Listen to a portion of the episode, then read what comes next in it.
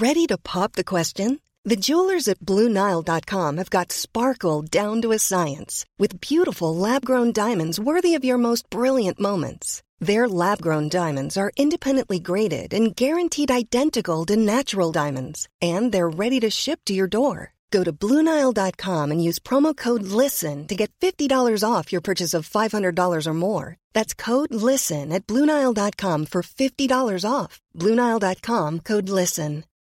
Millions of people have lost weight with personalized plans from Noom, like Evan, who can't stand salads and still lost 50 pounds.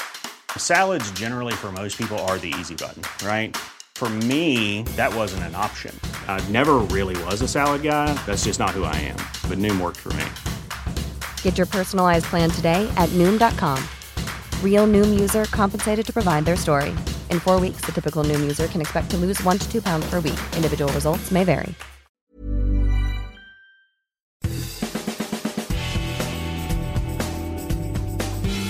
Hello, listeners, and welcome back to Loose Units, Loose Ends. I'm Paul, that's John, and good God, Dad, it's good to be back, isn't it? I'm literally erupting. Right, how would you describe, like, what, what does that mean exactly? You mean you're just excited, you have lots I'm, of energy? I'm or- excited. I'm I'm bursting out of my skin. Sure, okay. I, I I want to express genuine, and this is a pretty sort of not a weird word I'm going to use, but I want to express love to our listeners all over the world. And, I, and we've, we've we've had a break. It's I think it's been our first break in two and a half years. It's been a long time, and we did we did lockdown. We did uh, the whole COVID thing for yeah about two years, two episodes a week, Hmm. no breaks, and and I, I was suffering. Look, I I understand why we had a break, and I truly now looking back on the break, I feel good about it. Yeah. But but when you suggested, well, we suggested that we have a bit of a break, I I, I suffered pangs of kind of I was a bit oh god I was I was down like pre withdrawals, you know. pre withdrawals. Yeah, yeah. and um, you know, because it's so sort of in my DNA, and I was at a loose end. Mm. Um, can you imagine being a loose unit at a loose end? Yes, every day. But what's interesting is the the withdrawals you're describing, right?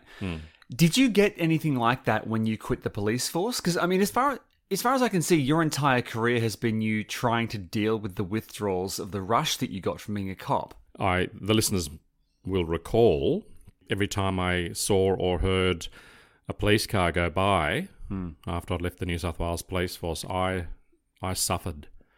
Um, I suffered. You know, I, I was extremely depressed, and um, and I I seriously considered rejoining. Uh, but then I thought, hang on a sec. You know, I looked at why I'd left the police force, Yeah. and um, but yeah, look, I it took me years, and, and and funnily enough, when I left the fire brigade after ten years, I would not look at fire engines, even though they'd be going past me, um, you know, under lights and siren. I just wouldn't. I would avert my gaze. Really? Yeah, I just, I just, because you know that I'd recognise the fires and they'd, um, you know, they'd wave, and I just needed to get it. I needed to have that clean break. Um, and speaking of averting one's gaze, um, Christine and I, we were having coffee. In fact, Christine's still having coffee as we speak. I saw something coming towards me uh, or, or, or in my direction, and I was so shocked. I, I kind of, I just, I was standing away from Christine. I was on the phone. I said to Christine, I said, Christine, have a look behind you. I said, just, you have to look. And she sort of twisted around on the seat and looked up the hill, and about maybe 15 metres away was a person walking down towards sort of all the people in the coffee shop on the footpath, and that mm-hmm. person, I wasn't sure whether they were going to stop for coffee or keep going. And this person, this guy, he was wearing basically colourful underpants, and they were super, super tight. And I'm just, I was literally staring, but I was Sorry, aware that sorry, Dad. You mean just underpants? Oh, he had like a like a silk, um, tight, silky satin singlet. Mm-hmm. I thought I was hallucinating. I probably asked Christine to have a look as well because I needed to confirm that I wasn't hallucinating. Right. But as this person, and they were wearing incredibly large, oversized sunglasses, and they were on the mobile phone, and completely oblivious to every single person on the footpath, literally just j- jaws dropping. And I, I, I couldn't avert my gaze. And I looked down at this particular person's. Um, it's so funny because you anyway, the thing, the point of the story, Paul, is that because we, we mentioned averting one's gaze, like I couldn't look at fire engines for some time. Right. But then I realised, and I, I did a double take because this guy's right testicle was sticking out of his underpants. No, it wasn't. It was. It was extraordinary. I, I had- just, I was focused on his crutch. And as he walked past me, I then was thinking, is this cool? But it was such an extraordinary sight. Isn't that an amazing story? You know what you need to do is just if you you need to tell him so he can tuck it in. He was walking like a male, like a model on a catwalk. Right. They have that certain walk. Yeah. That confidence. Um, I don't think he, re- I don't think he realised that that was the case, sure. and he'd he'd obviously um, forgot to, or inadvertently left it out. Mm. Well, maybe it's like the style. You know, like parting your hair to the side. Yeah, yep. It could it could catch on, but I mean, doesn't that strike you? And of course, one's quite conscious of the fact that one is staring, and because of his massive glasses, I couldn't tell whether he was actually looking back at me. Right. Okay. Anyway, that's that's the story. It's just a local story, but Okay, so after after our first break in two years, the first story you tell is about a man's testicle. Hmm. Okay. No, Look, I- you- I know it sounds weird and wacky, Paul, but you know that's a good way to break the ice. Yeah, well, now that the ice is broken with a large nut, I think what I was going to do is run through the uh, Facebook page because we haven't really touched any of the wonderful things that people have been posting over the break that we've taken. And, Dad, apart from people begging for us to come back, which we are, by the way. Oh, Yep. yes, let's just reestablish things. Loose Units is back. So we thought we'd start with the loose ends this week just to kind of break things, you know, just to, just to set things off. And we'll be back next week with more episodes. So Loose Units, the drought is over. We just, we needed a break. We were burned out. You know, everyone needs to kind of stop and just take a moment for themselves. So we've had some us time. We've done some pampering, some manicures, some mani-pedis. So we're feeling better. So uh, Marie on the Facebook page shared this story, and this isn't a funny story. It, it just taps into something that you mentioned quite a few times, Dad, back when you were in the fire brigade and when we were doing hot stuff coming through, which I believe was season three of Loose Units. So I will read the headline. This is from ABC News on the 16th of January, which is one day after my 39th birthday. Oh my God, I'm feeling old. Here we go. Volunteer firefighter 19 charged with deliberately lighting nine fires in Perth Hills. A 19 year old volunteer firefighter has been accused of deliberately lighting multiple blazes, including one that sparked a major emergency on Boxing Day. Now, I'm not going to read his name. But uh, he's appeared in court charged with deliberately lighting nine fires between December 23 and January 15. Among those blazes were the December 26th Wooroloo- fire, which destroyed a house and several sheds. That fire occurred amid an extreme heat wave with many more homes barely saved. Uh, Now, I know that you've said before that a lot of firebugs join the fire brigade. Uh, But, but I mean, 19 seems pretty young and also that period is the it's that's the hottest time we have, right? Look, Paul, um, if you're a pyromaniac, Yeah. in other words, you you go around lighting fires, but quite a few of these people derive um, Sexual sex- pleasure. sexual pleasure Yeah. um, from just the thrill. And I, I think it's fair to say that if you and Tegan are sitting in winter in a beautiful country retreat, Hmm. glass of wine in hand, maybe reclining in nice bean bags, Oh. um, for example. That's very specific, but go on. Yep. and you're looking into the the fire, you have to admit that it's hypnotic and just bloody wonderful to look at. Yeah. Now, just imagine that sensation of feeling that this is quite because fire is it's amazing, and but imagine taking that to the next step and seeing a massive fire, knowing that you lit it.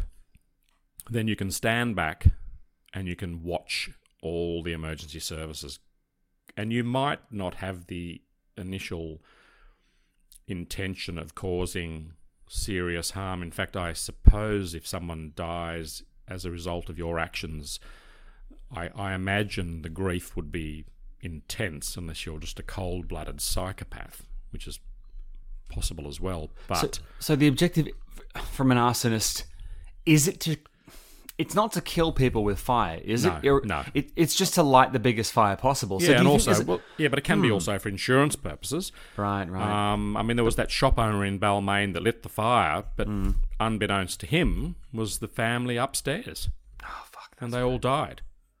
And that was arson for insurance purposes, a very, very, very common offence, particularly with motor vehicles. Yeah.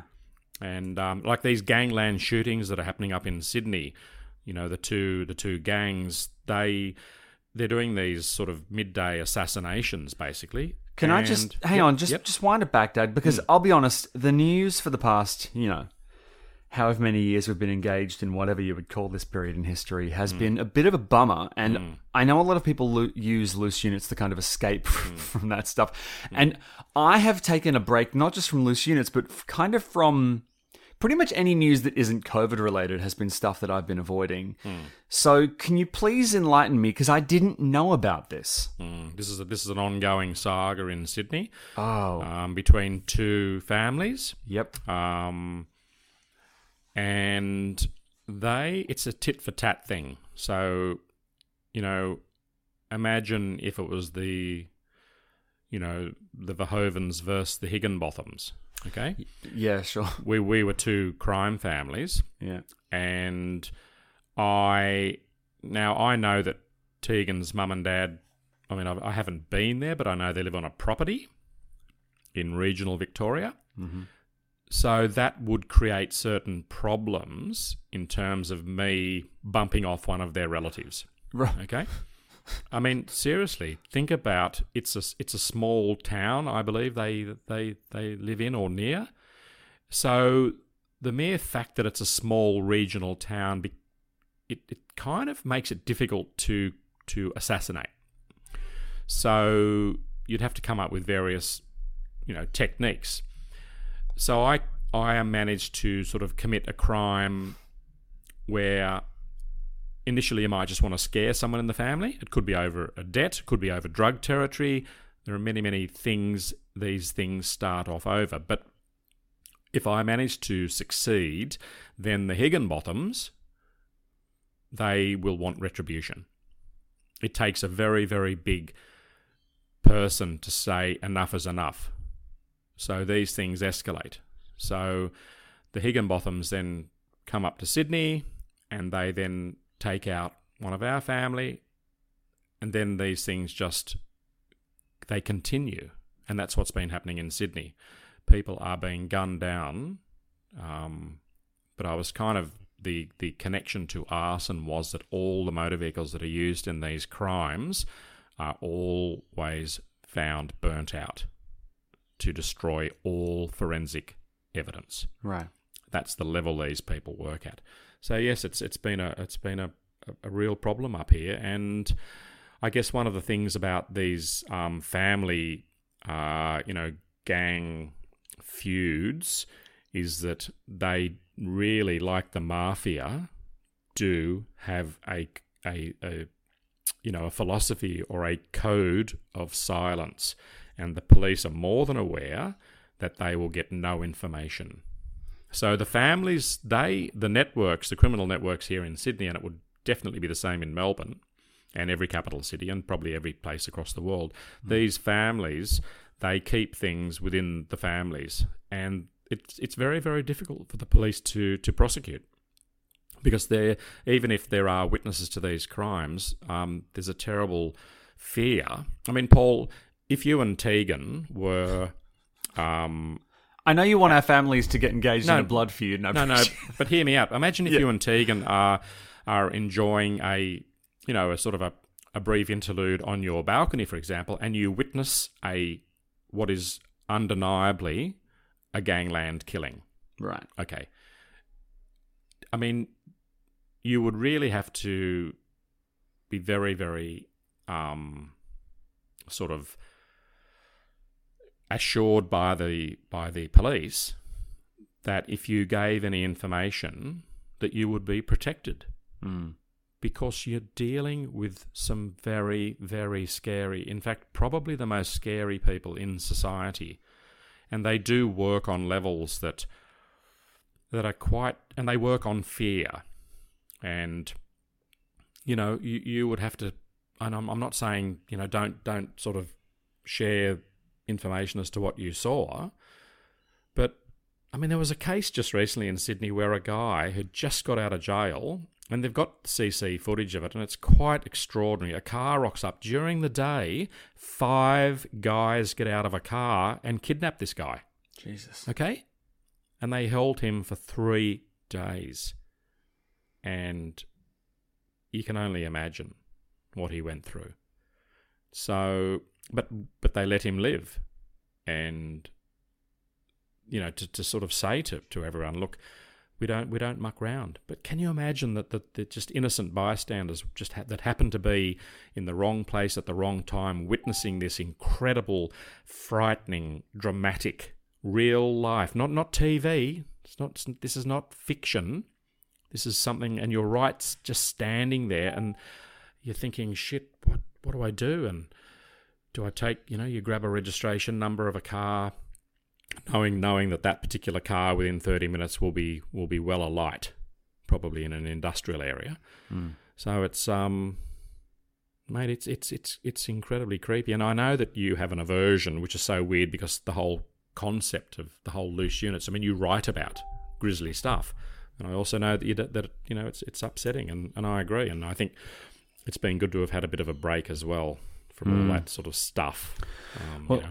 Well, the actual crime family, so it's the Hamzy and the Alameddine crime Mm, correct. families. Yep, And apparently it's like a long running feud. And the last.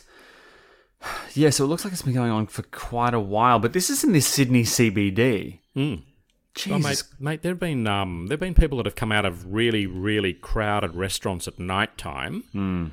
Like we're talking major venues that I did in, in inverted commas, um, you know, normal people go to, and you know there was the case where the guy walked out of this very famous restaurant at night time and he was just shot on the on the steps of the restaurant. Yeah, apparently there have been 30 major violent incidents between gangs over the past 18 months. Which is like a lot. And I'm looking here at photos of burnt out vehicles, there's assassinations, um, ambushes. Jesus. It's really, really, and and I I have um in my picture hanging business, Yeah. I've worked for um a couple of these of these types of people. Yeah. yeah. Um, have I ever mentioned that? No, Yeah. no. Mm. I I have a few clients that um oh boy, mate, it's it's really scary. Ready to pop the question? The jewelers at BlueNile.com have got sparkle down to a science with beautiful lab grown diamonds worthy of your most brilliant moments. Their lab grown diamonds are independently graded and guaranteed identical to natural diamonds, and they're ready to ship to your door. Go to BlueNile.com and use promo code LISTEN to get $50 off your purchase of $500 or more. That's code LISTEN at BlueNile.com for $50 off. BlueNile.com code LISTEN. There's never been a faster or easier way to start your weight loss journey than with PlushCare. PlushCare accepts most insurance plans and gives you online access to board-certified physicians who can prescribe FDA-approved weight loss medications like Wegovy and Zepbound for those who qualify. Take charge of your health and speak with a board-certified physician about a weight loss plan that's right for you. Get started today at plushcare.com slash weight loss. That's plushcare.com slash weight loss. plushcare.com slash weight loss. If you thought the only way to get a more defined jawline with natural looking results was through surgery, think again. Juvederm Volux XC is a non surgical injectable gel filler that improves moderate to severe loss of jawline definition and can help you achieve natural looking results with little downtime. Even better, this improved definition lasts up to one year with optimal treatment. No maintenance required. Improve jawline definition for a smooth, sculpted look with Juvederm Volux XC. For important safety information and to find a licensed specialist, visit juvederm.com. That's J U V E D E R M.com. Not for people with severe allergic reactions, allergies to lidocaine, or the proteins used in Juvederm. Common side effects include injection site redness, swelling, pain, tenderness, firmness, lumps, bumps, bruising, discoloration, or itching. There's a risk of unintentional injection into a blood vessel, which can cause vision abnormalities, blindness, stroke, temporary scabs, or scarring. Talk to a licensed specialist to find out if it's right for you. I have worked for. Because um, if you're a really bad person, let's say you're a rapist, or a murderer, or a pedophile, or a psychopath, or a like a multiple mass murderer, you know, these people they do live in houses, and some of them, believe it or not, like paintings, like art and some of them have shitloads of money. Of course. And, and if you want to offload some dirty money, some cash, you can go to the casino or you can go to an auction and buy some really cool art. And that's a really good way to launder shitloads of money. Hmm. And then when it comes to hanging the beautiful paintings that are worth a lot of money in their magnificent houses and penthouses and amazing places that I've been into, th- what do they do? Mm, they could hang it themselves, or they could get someone in like me. So I have been into some of the most extraordinary situations that, I mean, I have worked for a guy every single time I've seen him. Now, he's got three permanent bodyguards. Three. Right. And they are with him wherever he goes all his cars, um, and I don't want to sort of sound a bit cheesy, a bit corny, but they're all black. They're all they've all got tinted windows. They're all registered interstate, and this guy moves frequently. And if you ever Google any of his locations, because I've tried to do a, a little bit of sort of research on the QT, it's just a blur. His house is blurred out on Google Maps Right. which I think is fascinating. And yeah, I get to see some interesting things, and one guy in particular that's been shot quite a few times. Yeah. Um, and this may interest you slightly, Paul, and that is that I invited him to the book launch. Now, No, I didn't. you- I you didn't tell you about that. Um, but yes, I invited him um, because I didn't want him to find out about my background. So I was very, very open with him. So you thought, uh, wait, you didn't want him to find out you're a cop, so you thought the best way was to hide in plain sight and invite him to a book launch where there was a book being written about you being a cop? Yes. Or. Yeah. and it's so funny because I'm I'm I'm, I'm not going to sort of go on too much about this to you and the listeners, but this is a little bit of I'll just give you a, a snippet of something that I find kind of slightly exciting in a weird way, and that is that this particular guy has been shot. Okay, he was shot quite a few times, but not with the view of killing him. They shot him in a particular part of his body. It was pretty bad. And he's got a bit of a limp. And the first time I met this guy, one of his bodyguards came up to me and said, Oh, um, he just kind of weirdly wanted to explain to me why his boss was limping. Oh, and he okay. said to me, which is so weird, he said, Oh, he fell off a ladder. And I thought, well, no, he's clearly been shot. And because I could see some of the the bullet, the entry wounds. Yeah. But I just thought it was rather sweet. Um, I'd love to tell you a lot more about this particular person, but I won't because I've got to be very, very cautious. Um, and bearing in mind also, Paul, that, you know, I have a client in Sydney and they've got two panic rooms. Okay? Yeah. And a panic room is, as we all know, a place where if there's a home invasion, they can get into this room, hit this almighty big switch, and a three inch steel door locks Yeah. them in. Yeah. I mean, isn't that extraordinary, Paul? it's bananas. To think that you actually, there are people in this city that live their lives in a perpetual state of, let's, let's face it, it's, it's fear. Mm. So there is Would an you- underbelly. In Would this. you ever consider getting a panic room? No, not on your Nelly. Oh, Never. right. Uh, I couldn't. I couldn't afford a panic room. And look, no, but it's it's it's incredible. So yeah, I get to I get to see and mix with some, you know. So if you're a really bad person, um, you, you one should never make the assumption that you can't have very very, you know, good taste and a fine sense of the aesthetic. It it's not something just for you know, just for the, yeah. It it goes across the board, good taste and bad taste, doesn't it? Absolutely. I mean, they say money can't buy taste, but if you met someone who was a horrifying criminal, yeah, it sounds like you have. I have definitely Do, have. Yeah. do you have any moral compunctions about taking their money? Um, that's a very, very good question. Um, not always, but funnily enough, Paul, and I'm. It's weird that you've touched on that. Is that recently, and I've got to be exceptionally careful because I know that some of these people do listen to the podcast. But I recently, um, I dropped a client. Um, Interesting. I dropped a client on on moral grounds. Let's put it Really? that way, yeah. But I'm, I, I'm, I'd love to tell you and everyone about wow. a bit more about this particular person. But I'm I'm just going to say that he has benefited because of COVID. Right. Um, he's involved in a very grubby industry. Um, yeah, but I work for another client that moves every six months. He only lives in penthouses in Sydney. Right. and he just he's a very unusual guy. And he he's he's very very unusual. He he can't be in the the place when I'm working. He just leaves money on the table and he just vanishes.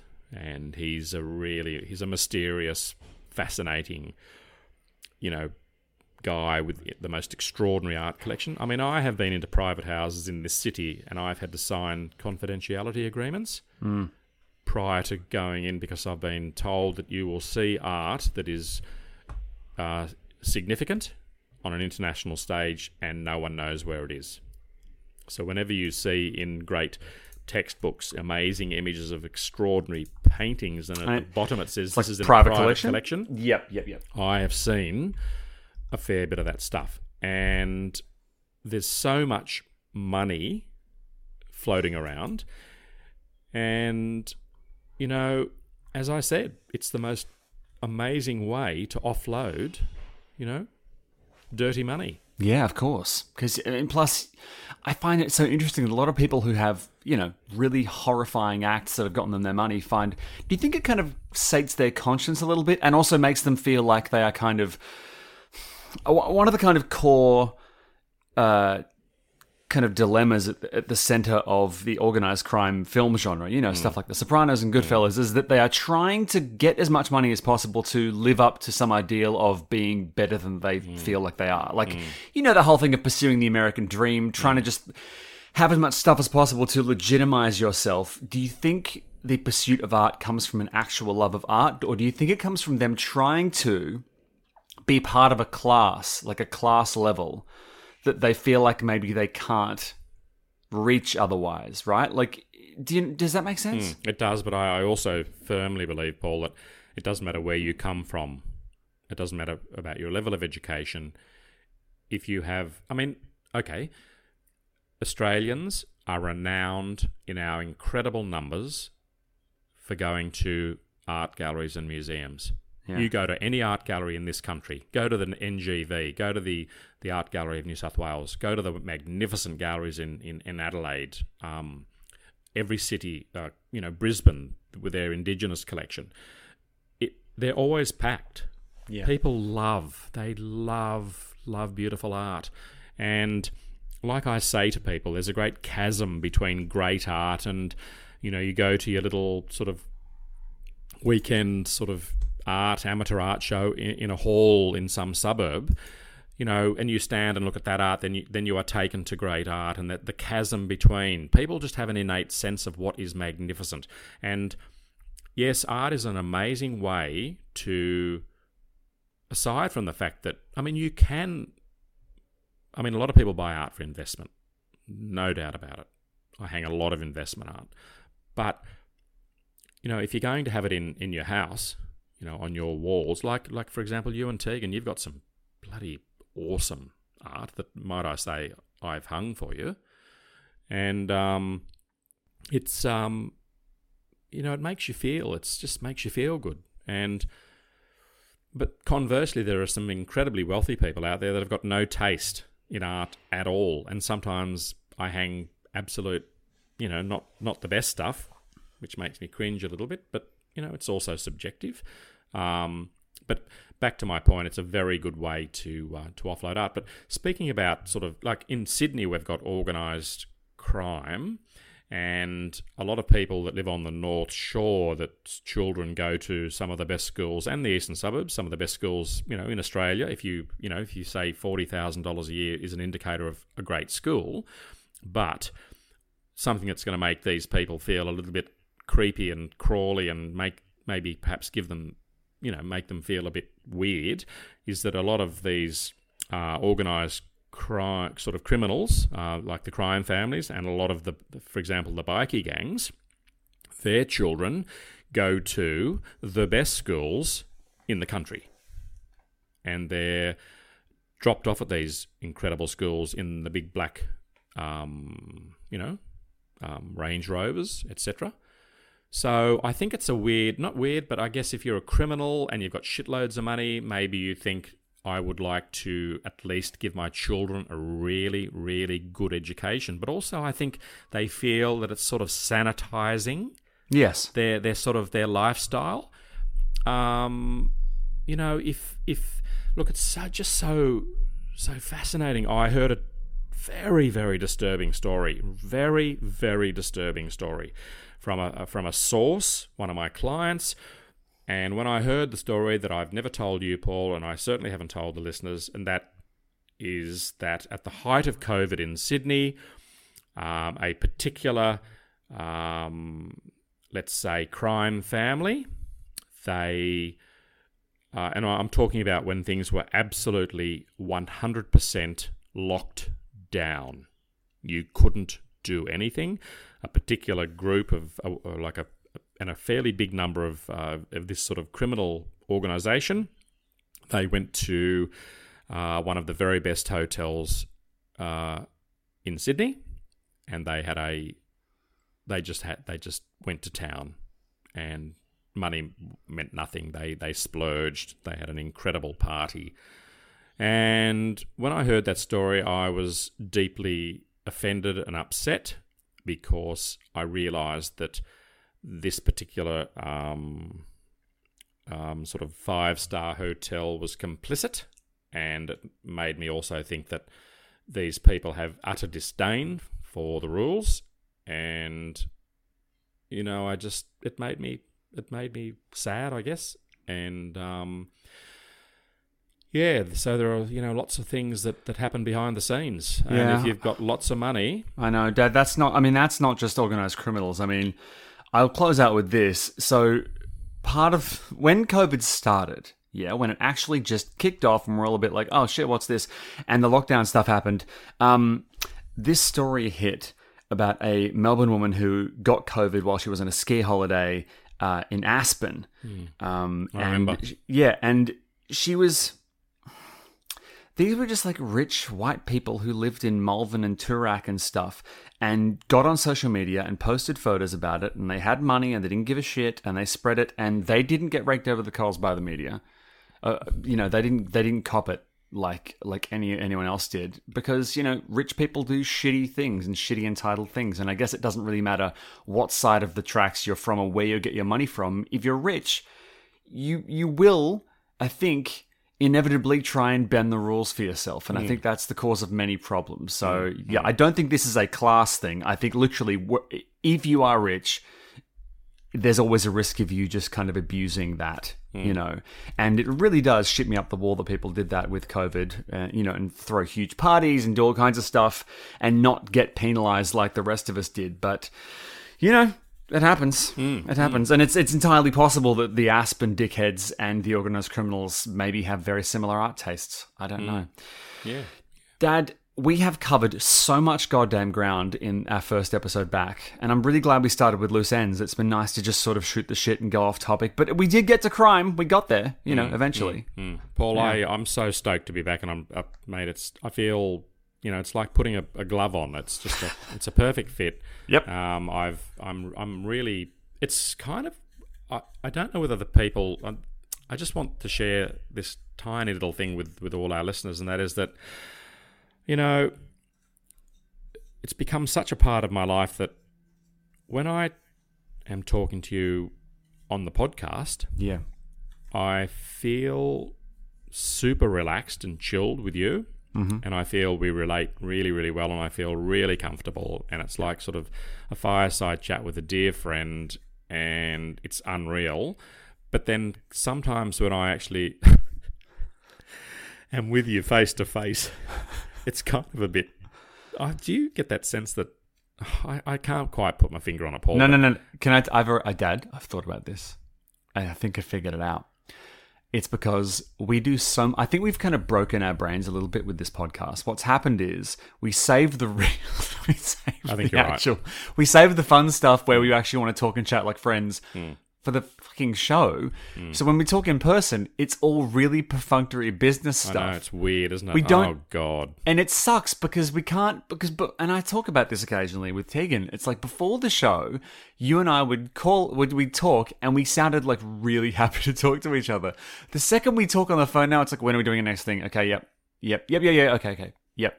Yeah, okay, well uh, okay, 8:30. And then it's just like brief almost rude texts of just like hmm. numbers and yes and no. Hmm. But the but the real father son stuff happens on the mic. Hmm. And there was a time where we would start talking on the phone and we'd start telling jokes and having fun and we'd literally go no, no, no, save it for the podcast. And we still do that. Have, are you worried that we've killed our relationship? No, no, no, no. I, I look, I just uh, the fact is that I, I'm glad to hear you say that because that makes me feel somewhat more comfortable because it has been bugging me a little bit. Yeah. Um, but it's really, really good, and it's just weird. It's like it's like a switch, isn't it? It's like Yeah. this sort of you know. But um, would I be able to finish with a joke, Paul? yes please please Okay, so um, a rabbi. Oh fuck, shit, fucked up. A um, no, no, a um, a rabbit, a Catholic priest and a minister walk into a bar, uh-huh and the barman says to the rabbit, "What are you doing here?" And he says, "I'm a typo." here's the dilemma listeners do I edit out the bit where dad fucked up and gave the punchline of course I don't I'm not going to pretend I didn't hear it All right, mate. It's important that we're all here for the creative process and for the candor that comes hand in hand or with loose ends. Thank you so much for listening to the return of loose ends. We're going to see you next week for more loose units. Have a wonderful weekend, everyone. Make sure you tell every single person you know that loose units has roared back into your life. Share, like, subscribe. Go back and listen to old episodes. Do it. I mean, we're all, Dad and I have been going through and finding our favorite episodes and re listening because we're psychos. Anyway, have a great weekend, everyone, and we will see you next week for more loose units. Bye. Cheerio. Planning for your next trip? Elevate your travel style with Quince. Quince has all the jet setting essentials you'll want for your next getaway, like European linen, premium luggage options, buttery soft Italian leather bags, and so much more. And it's all priced at 50 to 80% less than similar brands. Plus, Quince only works with factories that use safe and ethical manufacturing practices. Pack your bags with high-quality essentials you'll be wearing for vacations to come with Quince. Go to quince.com slash trip for free shipping and 365-day returns. Here's a cool fact a crocodile can't stick out its tongue. Another cool fact you can get short term health insurance for a month or just under a year in some states.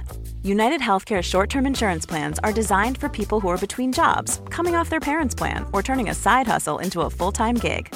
Underwritten by Golden Rule Insurance Company, they offer flexible, budget friendly coverage with access to a nationwide network of doctors and hospitals. Get more cool facts about United Healthcare short term plans at uhone.com.